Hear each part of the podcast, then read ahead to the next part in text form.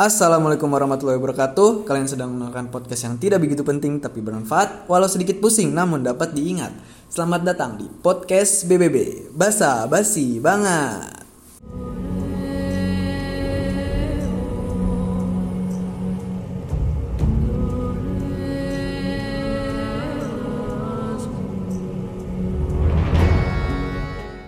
Yap, kali ini uh, kita bakal ngebahas tentang dunia mitologi. Jadi tiga episode ini kita bakal ngebahas tentang dunia mitologi.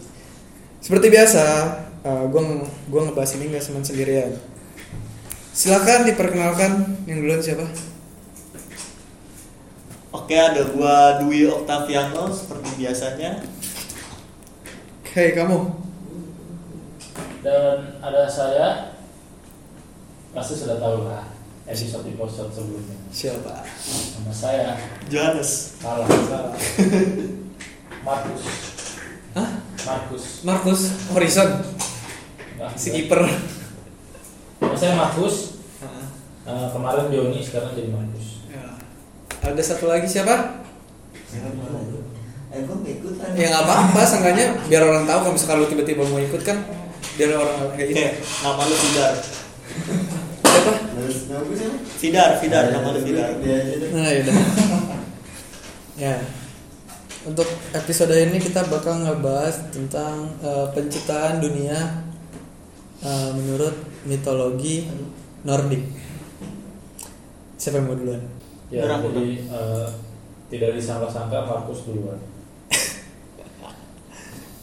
Silakan Markus. Jadi ya begitu. Apa? Uh, Ntar dulu, mitologi Nordik itu apa sih? Oh, mitologi Nordik itu uh, Nordik itu adalah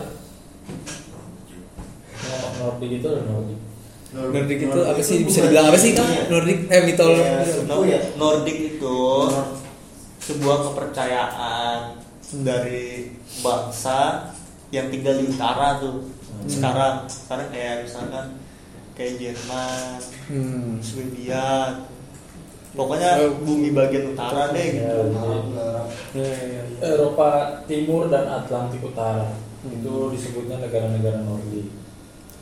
Nama lainnya juga bisa disebut Norse kalau. Ya, itu Norse ya, Norse. Norse. Inggrisnya, Inggrisnya, Inggrisnya. Ya. Jadi, nah dalam uh, mitologi Nordik ini sebenarnya. Uh, ini banyak banget sih kalau mau ngebahas mitologi, mitologi Nordik. Jadi kita ngebahasnya penciptaan dunianya menurut uh, mitologi Nordik. Jadi tuh uh, mita, mitologi Nordik itu punya pembahasan sendiri gimana uh, alam ini tercipta, dunia ini tercipta. Uh, silakan Mas Markus. Jadi saya Markus di sini ahli sejarah Nordik.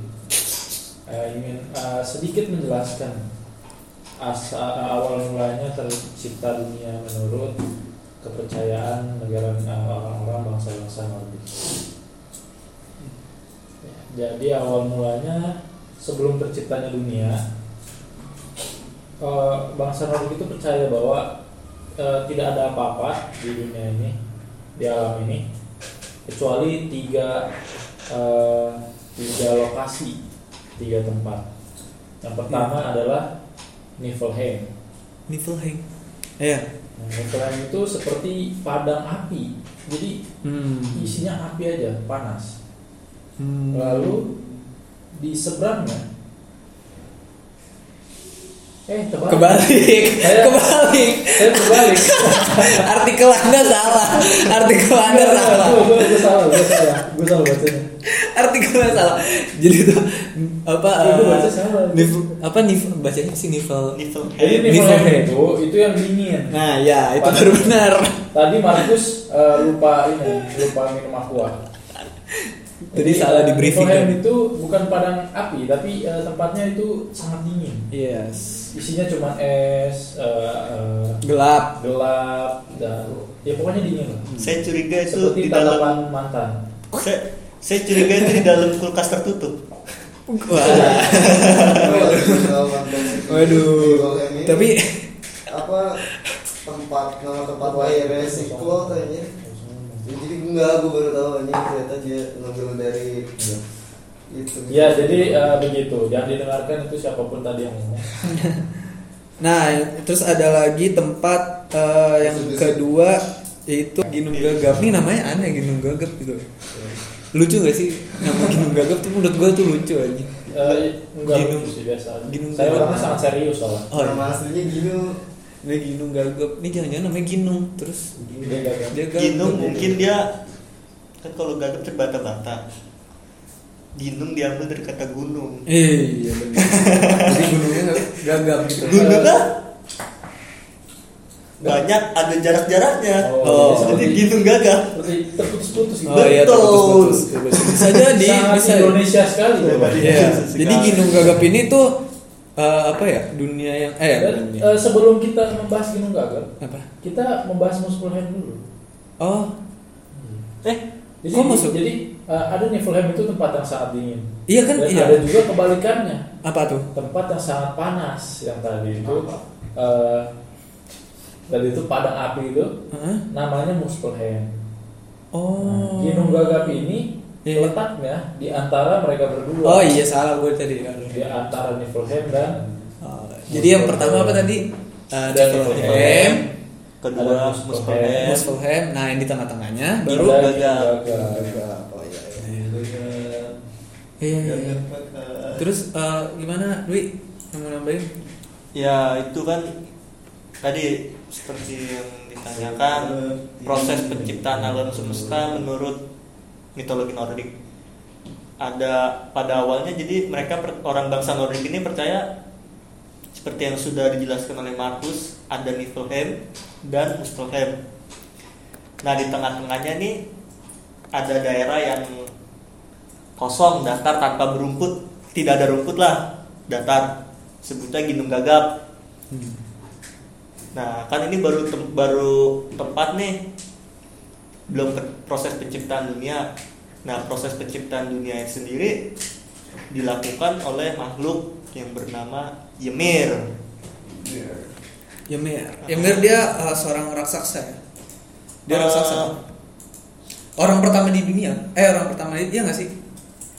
Iya enggak sih? Iya kok. Kalau jadi uh, dari gimana? Iya, gimana iya, gimana?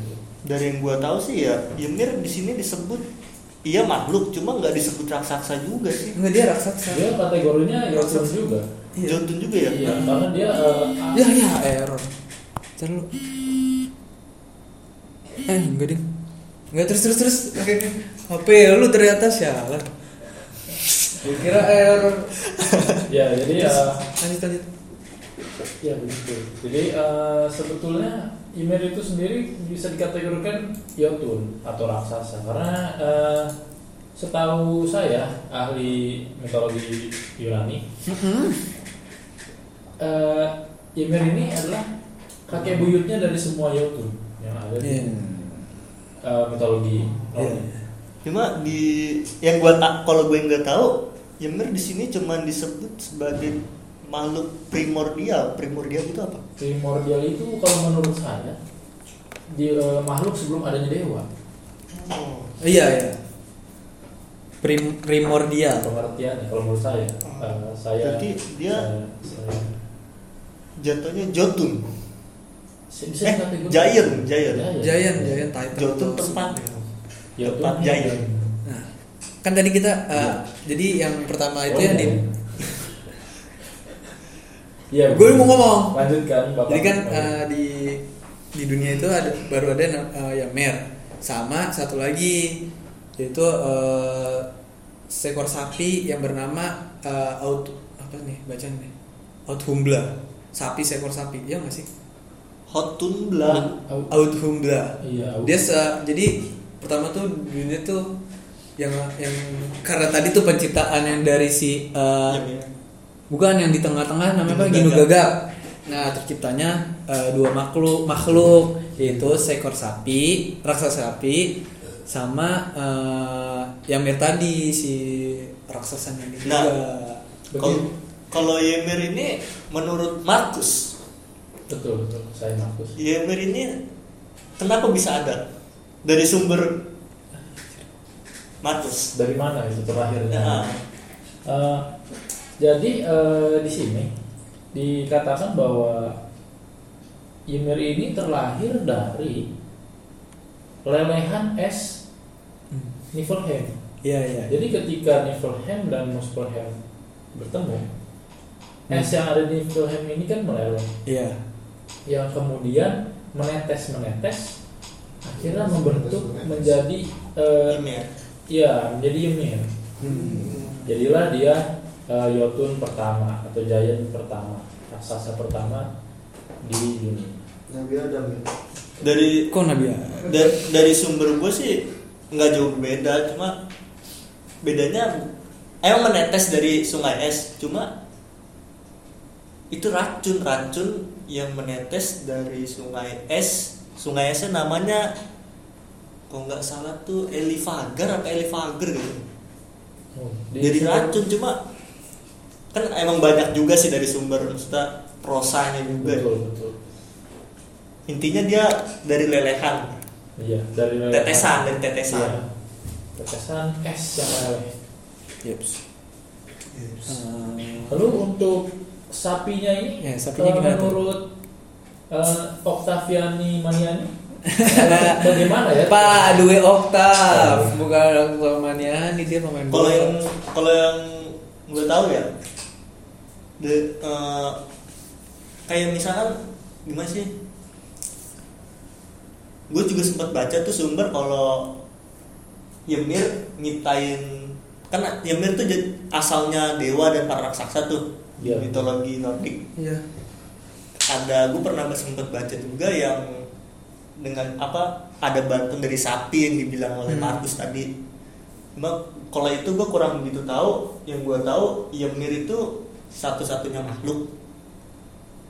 Nah, para dewa itu lahir dari dagingnya dia tuh. Hmm. Dari dagingnya Ymir jadilah dewa. Ya. Tiga dewa utama nih. Odin, Vili, sama Ve. Hmm. Terus darahnya Ymir jadi samudra, tulangnya jadi gunung, rambutnya jadi pohon, otaknya jadi awan, Otak, sama otaknya jadi awan. Eh otaknya dia awan. Iya benar kan? Ya, ya, otaknya dia dari, dari awan, tengkoraknya jadi surga. Yang gua tahu sih itu. Hmm. Terus oh ya terakhir apa? Tempat tinggal manusia tercipta dari alisnya, tengah alis nih. Oh, antara kedua di tengah-tengah dari kedua nah, alis. Dia Aesir. Oh. Kalau menurut sumber saya, uh, Markus, ahli mitologi Jepang. Uh, Sapi raksasa ini, si Audumla ini, ternyata asal mulanya itu sama seperti Ymir dari lelehan es juga. Hmm. Saudara belum dari saudara. Iya, itu saudara. Anehnya saudaranya itu sapi. Lalu eh, di sini dikatakan bahwa eh, makhluk setelah Ymir atau Giant setelah Ymir itu ada dua raksasa yang terakhir, yaitu satu laki-laki dan satu perempuan yang terlahir dari keringatnya Ymir ketika sedang tidur. Kristalisasi keringat ya? Iya. Keren sekali dari keringat. Itu raksasa gitu, Giant. Ya, si Ymirnya raksasa. Oh, raksasa. Raksasa. Lalu eh, kedua kakinya, kedua kaki Ymir disatukan menjadi satu, menjadi seorang raksasa lagi. Masih raksasa lagi ya, bernama Thrudgelmir hmm. atau yang artinya uh, saya tidak tahu. Menjadi, uh, tapi uh, Thrudgelmir ini ternyata menjadi uh, apa? Salah uh, jadi jadi Jotun pertama lah sebutannya. Hmm. Raksasa ya, atau atau uh, ini Giant apa ya? Raksasa es gitu, Frost Giant, Frost Giant. Frost Giant. Frost Giant pertama. Oke, oke, oke. Lalu uh, mereka ini disusui atau menyusu ke sapi Audumla ini tadi.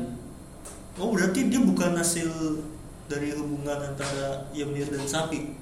Tidak. Itu, enggak dong. Itu uh, enggak. Tidak aman untuk keluarga. Masih masih berhubungan sama bibi. Tidak family friendly. Tapi prosesnya hampir sama dari sumber gua gitu, maksudnya si Ymir menghasilkan makhluk sendiri gitu loh dari badannya. Iya, iya, nah, benar. Tapi amuba. Si Ymir ini dia termasuknya dewa atau bukan sih? Belum, belum. Raksasa. Baru raksasa doang. Makhluk pertama lah berarti. Iya. Itu kan primordial lah. Primordial. Makhluk sebelum adanya dewa itu sebelum. Iya, iya, iya. Lalu kalau menurut sumber saya juga ini uh, asal mulanya Odin, Vili dan Ve itu uh, cukup berbeda dari sumbernya Octaviani Maniani. Dewey Octaviano. Jadi uh, di sini diceritakan bahwa sapi Audumla ini dia makannya itu dari uh, es, batu es yang uh, asin. Lalu dia menjilati batu es tersebut. Yang semakin dia menjilati itu, semakin es itu berubah menjadi manusia, berbentuk seperti manusia. Hmm. Dan selam, eh, itu terjadi selama tiga hari. Ketika, ketika hari ketiga, ta, muncullah eh, secara lengkap gitu seperti manusia bentuknya. Nah itu dis, eh, dan dia diberi nama Buri atau dewa pertama. Hmm, baru tuh. Bukan Odin gitu. Bukan. Di sini uh, di sini uh, justru Odin itu adalah cucu dari Buri. Jadi di sini. Ya ya ya. Berarti orang maksudnya leluhurnya Odin biasanya si Buri itu manusia tuh. De, uh, dewa pertama. Dewa pertama. Dewa pertama. Oh, berarti tadi jilatin es jadi dewa. Jadi Buri jadi makhluk gitu ya, ya, makhluk. Ya. Uh, jadi dewa pertama namanya Buri. Berarti nyiptain dewa bukan Ymir. Ya. Bukan. Kemudian sapi ini. sapi sapi Audumla. Kemudian Buri ini punya anak namanya Boar. Boar babi. Enggak. Itu namanya Boar. Kok Boar kok babi sih? Ejaannya gimana tuh ejaannya? B O R. Kalau babi pork anjir. Boar babi hutan Boar. Iya. Oh. Saya kira yang ini Anda yang pork mulu. Iya. Gua enggak makan pork anjir. Celeng. Gua enggak celeng. Lalu kemudian Boar ini menikah dengan istrinya bernama Bestla, iya, yang punya anak uh, tiga anak yaitu Odin, Vili dan Ve. Oh, iya iya benar-benar. Bedanya sama gue tadi, uh-huh. Odin, Vili dan Ve. Kalau gue kan dari dagingnya Ymir, uh-huh. betul betul. Kalau itu dari orang tuanya Odin dan Vili dan Ve. Uh-huh. Tercipta dari es yang dijilatin sapi. Jadi kalau menurut sumber saya ini kita dapat melihat dengan jelas ya bahwa ada ada ada ada garis gitu. Iya. Yeah. Jadi asal mulanya dewa dari sapi Audumla, hmm. tapi asal mulanya raksasa atau Jotun datangnya dari Ymir. Oh. Ya. Terus em- emang bener nih uh, emang dia Ymir dibunuh ya? Benar, benar kan? Itu benar, benar kan? Benar sekali. Benar, benar kan? Dan dibunuhnya itu uh, di oleh mutilasi. Enggak ya, ada. Betul. Tadi benar mutilasi. Oh iya iya iya iya. Oleh tiga dewa yaitu tadi Odin, Vili dan Ve. Iya benar. Dia mutilasi. Ya. Nah, uh, kan uh, mereka udah ngebunuh uh, Ymir nih, ya kan? Tapi kalian apakah tahu mengapa Odin, Vili dan Ve membunuhnya? Kenapa tuh? Ntar dulu, ntar gue pengen ngebahas dulu. Nah, jadi uh, apa? Ymir tuh orang pertama, eh orang Raksasa. pertama raksasa yang mati duluan. Orang oh, iya, iya, oh, makhluk, makhluk, pertama, makhluk pertama yang mati. Iya, betul. Makhluk pertama yang mati. Betul. Terus dulu apa? Iya jadi uh, Odin, Vili dan Ve. Alasan, alasan. Ya, alasannya Ymir. Iya, gue nggak tahu tuh. Karena Uh, itu tadi menurut sumber saya ini kan ada ada ada dua dua kubu ya, dua kubu hmm. dewa dan raksasa yang sumbernya pun berbeda gitu, yeah. asal mulanya berbeda. Uh, yang dewa disebutnya Aesir, hmm. uh, raksasa disebutnya Jotun. Nah Odin, Vili dan Ve ini merasa uh, terancam dengan semakin banyaknya raksasa yang bermunculan dari hmm. Ymir. Berarti raksasa lebih subur. Betul. Karena Ymir keringetan mulu. Iya, iya, iya. Dia tinggal di Muspel. Jadi karena merasa terancam akhirnya Odin pun uh, membunuh Ymir ketika tidur supaya tidak menghasilkan raksasa-raksasa lainnya. Hmm, benar banget. Oh, begitu. Nah, ya kemudian uh, setelah dibunuh uh, Tavian namanya bagaimana? Dewey Octaviano. Itu tadi benar bilang darahnya membanjiri dan membentuk samudra. Yes. Terus uh, tulangnya jadi menjadi gunung-gunung, hmm. rambutnya menjadi pohon, hmm. otaknya menjadi awan. Nggak jelas nih awan maksudnya awan atau langit gitu. Awan. Awan ya. Awan, awan. Terus tengkoraknya jadi surga, hmm. sama alisnya bagian tengah tuh jadi tempat hidup manusia yang disebut Midgard. Iya, benar. Nih yang yang gue dapet nih ternyata. Jadi uh, kan tadi uh, belatung yang muncul dari, dari dalam dagingnya menjadi kurcaci. Betul sekali. Anjir. Asal mulanya kurcaci itu adalah dari belatung. belatung. Berarti betul. Selama ini kita harus itu kenapa bentuknya kecil? Iya sih. Apa kita harus memelihara belatung agar munculnya kurcaci? Tidak juga dong. Setahu saya belatung jadinya tapi lalat itu malah kurcaci. Menurut sumber saya mungkin evolusinya kurcaci lalat bisa uh, jadi ya. Tapi kurcaci nggak punya sayap. Tar dulu, kurcaci nggak punya sayap ya, ini evola, ev, evolusi dia biar turun dari Yggdrasil ke dunia bawah ini. Oh, bisa jadi bisa jadi gimana gimana Markus? Kalau menurut uh, sumber saya uh, ternyata tengkoraknya itu menjadi langit sebetulnya.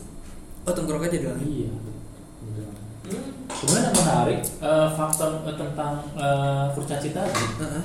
Selain dia terakhir uh, asal mulai dari belatung, yeah. ternyata yang menahan tengkorak Ymir atau menahan langit ini supaya tidak runtuh adalah kurcaci. Hmm, jadi kurcaci berperan penting juga ya? Berperan penting sekali untuk menahan langit karena Odin takut langit ini jatuh dan menimpa semua makhluk yang ada di bawah. Nah, tadi kan tengkoraknya jadi langit. Berarti mereka hidup di dalam tengkorak Odin gitu. Edit. Di bawah tengkorak. Di bawah tengkorak si Ymir. Iya. Hmm. Sebenarnya seberapa besar Ymir ini dan bagaimana caranya Odin membunuh Ymir? Mungkin Ymir ini besar sekali. Oke oke. Kayak gue bakal sensor tuh kata-katanya.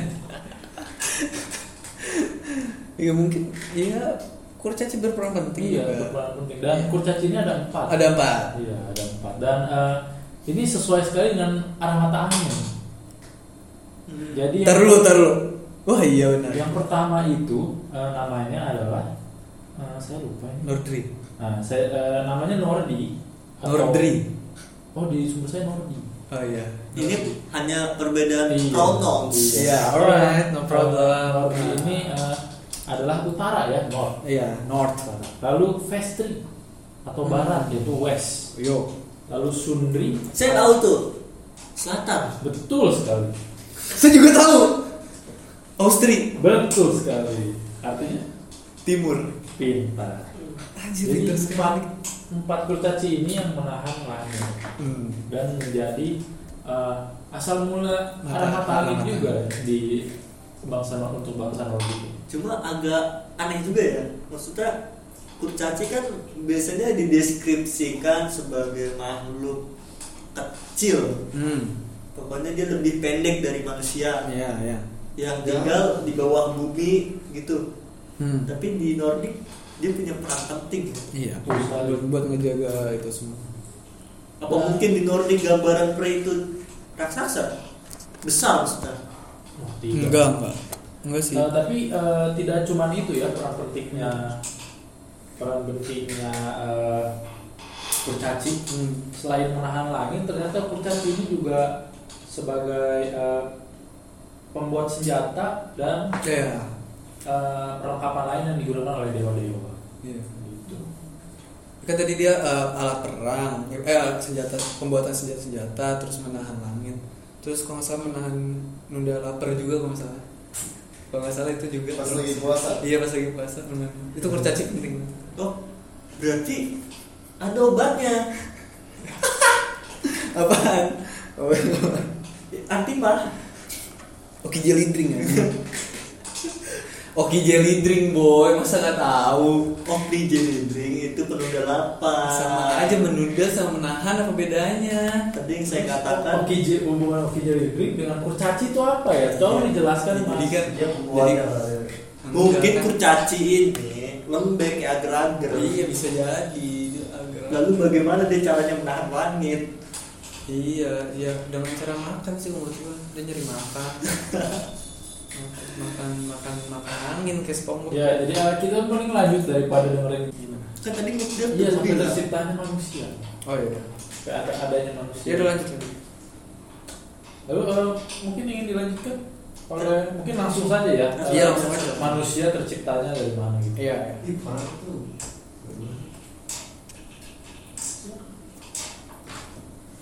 Jadi uh, terciptanya manusia di sini menurut mitologi Nordik, pada suatu hari Odin, Vili dan Ve ini lagi jalan-jalan di pantai.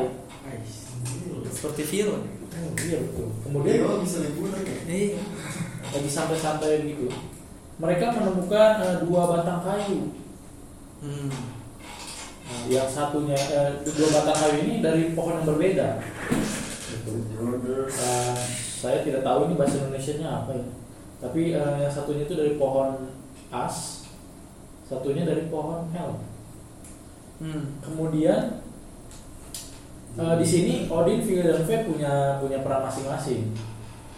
Yaitu Odin ini yang memberikan, uh, ya memberikan uh, apa itu roh. Ya, bukan roh memberikan nyawa gitu ya. Kepada si si kayu tadi sebut apa kayu tadi, kayu tadi itu ya, kayunya yang tadi. Lalu V ini V ini memberikan uh, movement, jadi ya, dapat bergerak. Oh, ya, asik asik dapat bergerak, berpikir dan, dan memberikan akal juga ya. Yaitu uh, akal, pikiran dan juga kepintaran, hmm. kecerdasan. Iya, kecerdasan.